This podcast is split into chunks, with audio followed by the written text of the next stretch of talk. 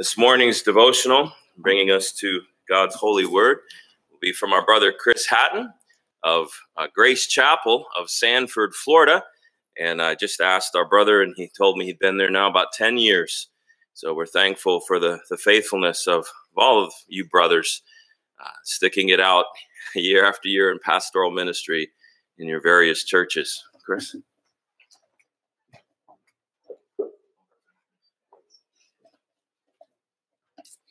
Morning. Please take your Bibles and turn to Psalm 67. Psalm 67. Very good motivational text for missions. Psalm 67. God be gracious to us and bless us and cause his face to shine upon us that thy way may be known on the earth, thy salvation among all nations. Let the peoples praise thee, O God. Let all the peoples praise thee. Let the nations be glad and sing for joy, for thou wilt judge the peoples with uprightness and guide the nations on the earth. Let the peoples praise thee, O God. Let all the peoples praise thee.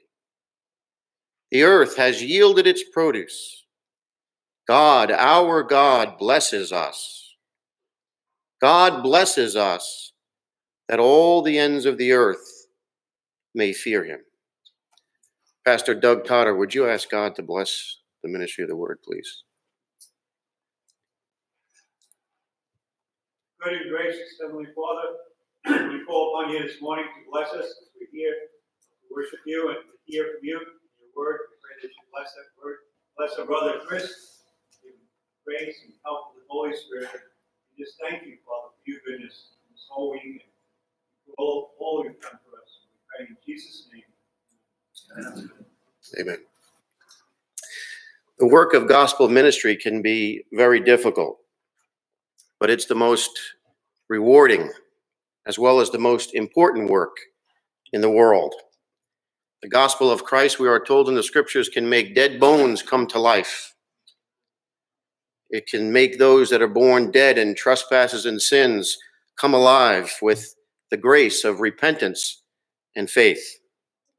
And the gospel of Christ, the scriptures tell us, give us a joy unspeakable and full of glory.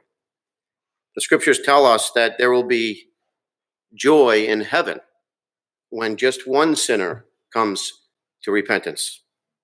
The scriptures tell us that the gospel work of missions and, and local church ministry are actually things that the angels stoop down to look into with excitement and joy. In our text, we have the psalmist writing a song for the choir director to be used by God's people in worship. And this song has as its very purpose the gospel, its mission in all the earth. It is a psalm that looks forward to all that joy found in the salvation of sinners in all the earth. And this joy highlights the grace as well as the glory of God in the salvation of sinners. It is a psalm that has already motivated saints for many years as they would sing and reflect upon these divinely inspired words. And this psalm is a help for you and I so that we would not grow weary in well doing. And it is meant to provoke us to the love and good works of evangelism as well as missions. And if you're taking notes, uh, there's eight motivations for missions found in our text that I'd like to bring out. The first is found in verse 1 it's the grace of God.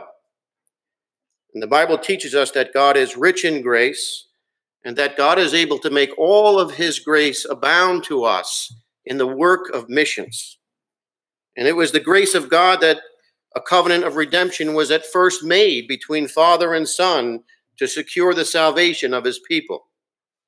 It was all of grace that Christ chose to lower himself and come to our world in the likeness and fashion of a man with a distinct purpose to save his people from their sins.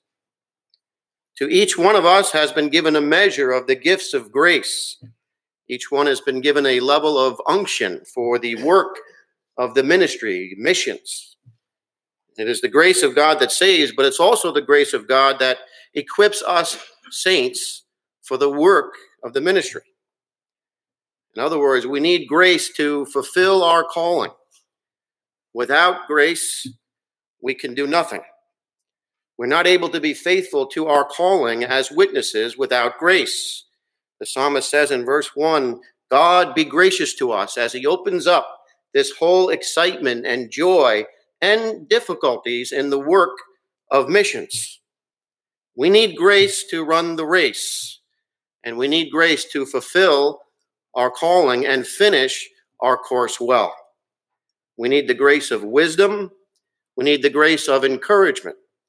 We need the grace of perseverance as we seek to always abound in this work of the Lord. And this is exactly why, when you and I are weak and even discouraged, we can say, I can do all things through Christ who strengthens me by grace. The Apostle Paul had many thorns in his flesh as he gave himself wholeheartedly to this work of missions. And he prayed several times that God would take it away, and yet God's response was, My grace is sufficient for thee. As you give yourself to the work of missions, with all your thorns in the flesh, all the things that ache and disturb your soul, God's grace is sufficient. And that's what we see in our text. God be gracious to us. Contrary to the false logic of some Christian theologians, the grace of God is meant to motivate us towards evangelism and missions, rather than producing any kind of hyper fatalism that may deter believers from sharing about Christ. God be gracious to us. And it's all about God's grace encouraging us, motivating us for missions. The second one found in verse 1 as well is the people of God. We have the grace of God, then we have the people of God, as the word us in verse 1 is used three times, not me, us. And then in verse 6, God is said to be our God. In other words, you and I are not alone in our labors. We're on a great team cloud of fellow witnesses. And we tend to forget that we've been joined to many other parts of the body of Christ. It's one faith, one baptism, and one church family with many members, particularly to aid and assist and encourage and provoke one another to this loving good works of evangelism and missions. In other words, God has divinely connected every believer to the universal Catholic Church, and it is our responsibility to maintain that ecclesiastical connectivity. It is the mind of Christ that churches ought to fellowship, to cooperate, to receive help and encouragement from one another in the area of missions. One of the marks of the new birth is a love for the brethren. And this love, that we're a part of this team, this family of God, should motivate us to help and support our brothers that have been called to preach the gospel and plant churches in all the world. And this love of the brethren should motivate us to support missions by praying daily that God would be gracious to us as the psalmist is displaying here, as you and I network together in labor for gospel ministry. Supplications and prayers should be made for all the saints, but especially for those who are worthy of double honor as they labor to do this work of an evangelist. The laborers are indeed few, but knowing that God is very gracious we should be motivated to pray that God would raise up more and more and send forth more and more members of the church. Us. God be gracious to us, the church, brothers and sisters in Christ all over the world. That there would be more laborers is encouraging. You don't want to work alone, do you? A strand of many cords is not easily broken. And blessed be the ties that bind our hearts together as we labor together to make Christ known in Christian love. The third motivation found in our text is the sovereignty of God. The latter part of verse 1 emphasizes the omnipotent sovereignty of God as the primary cause of success in the Great Commission. It is the grace of God that blesses the church as God causes his face to shine upon the church so that she is equipped and enabled to be successful in carrying the gospel to all the world. Blessed be the God and Father of our Lord Jesus Christ, who has caused us to be born again. And he also causes us to be effective in the area of missions. God is pleased to own and bless the labors of his bride. It is God that causes hearts to be open to the gospel. It is the fruits of the Spirit that causes us to have peace and joy, which is our strength. God is the primary cause of the church building ministry as he strengthens his people for missions. I will build my church, and the gates of hell shall not prevail against it.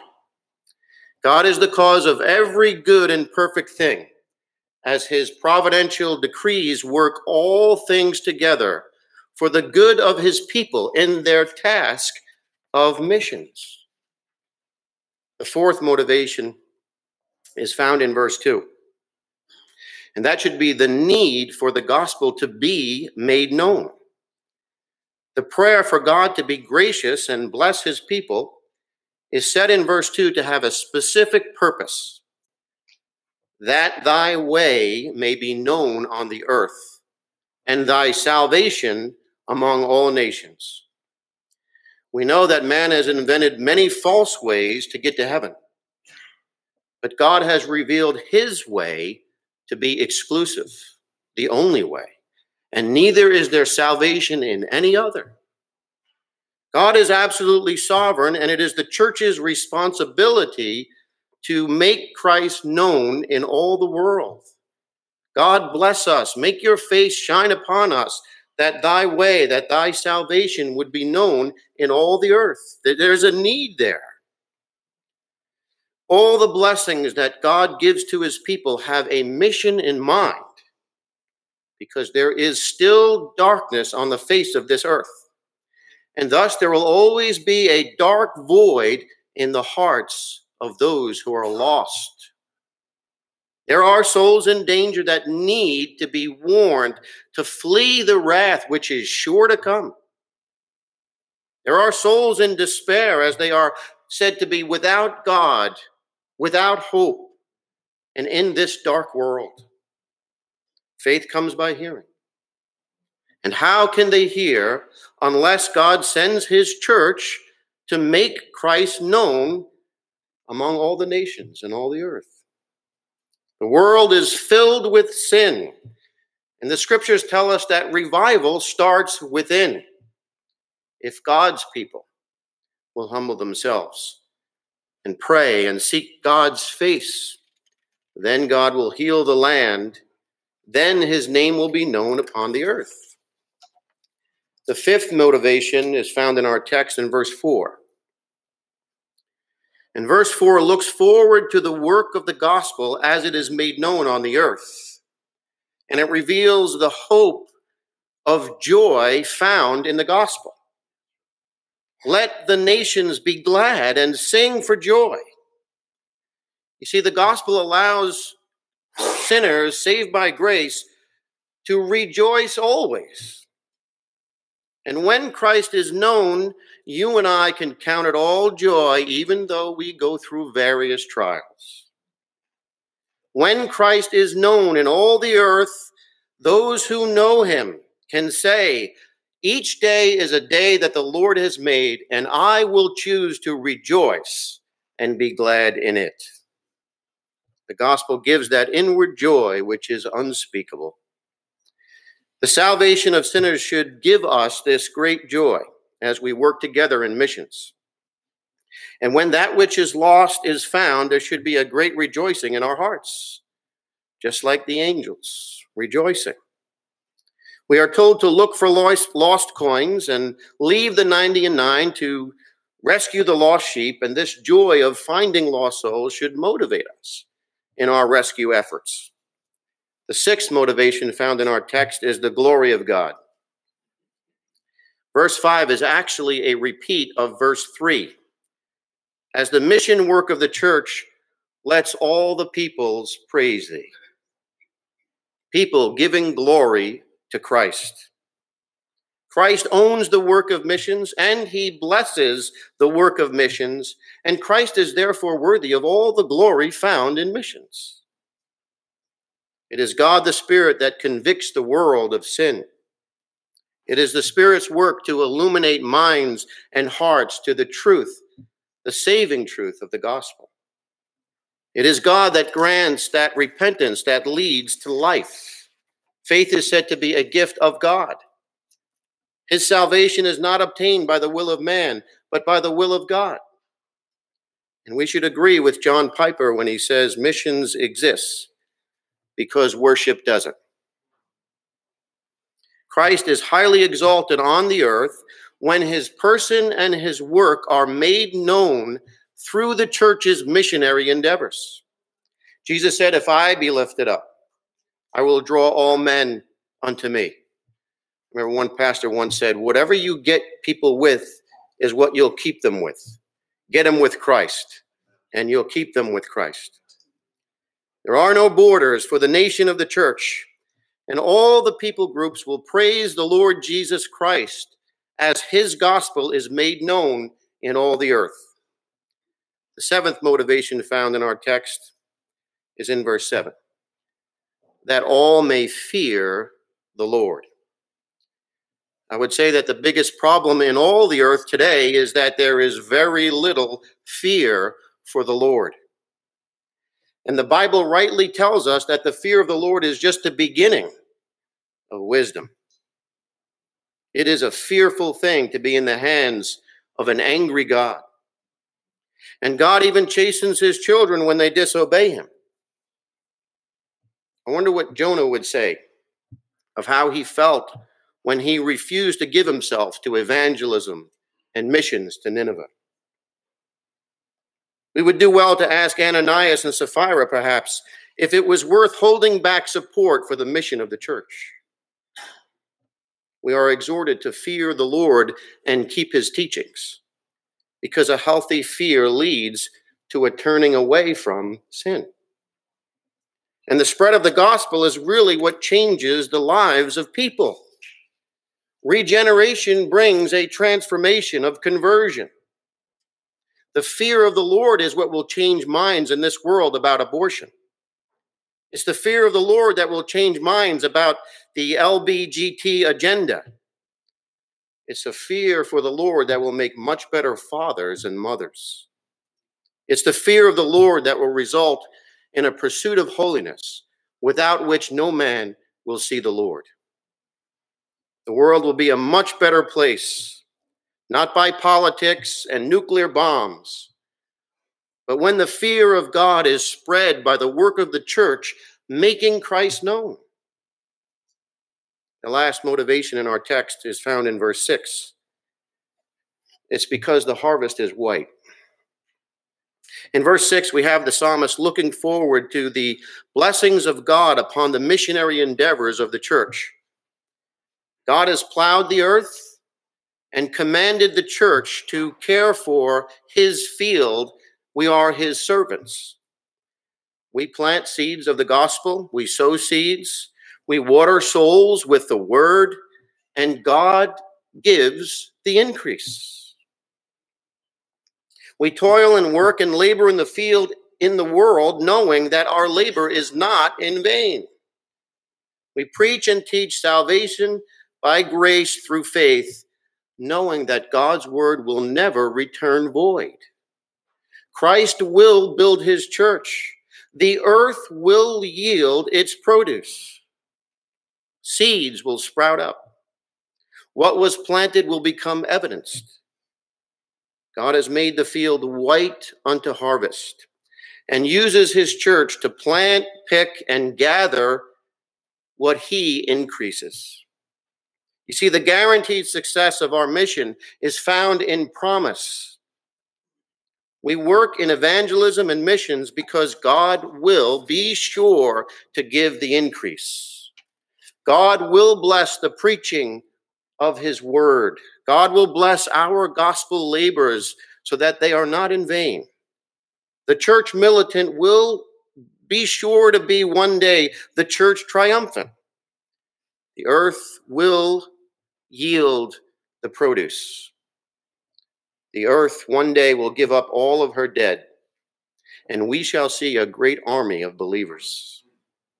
Right now, we walk by faith, but one day it will be sight. As we labor in evangelism and missions, we say by faith, the earth has yielded its produce. Let's go pick. Let's celebrate. Let's have a feast. Souls will be saved and baptized and added to the church. That should motivate us for missions.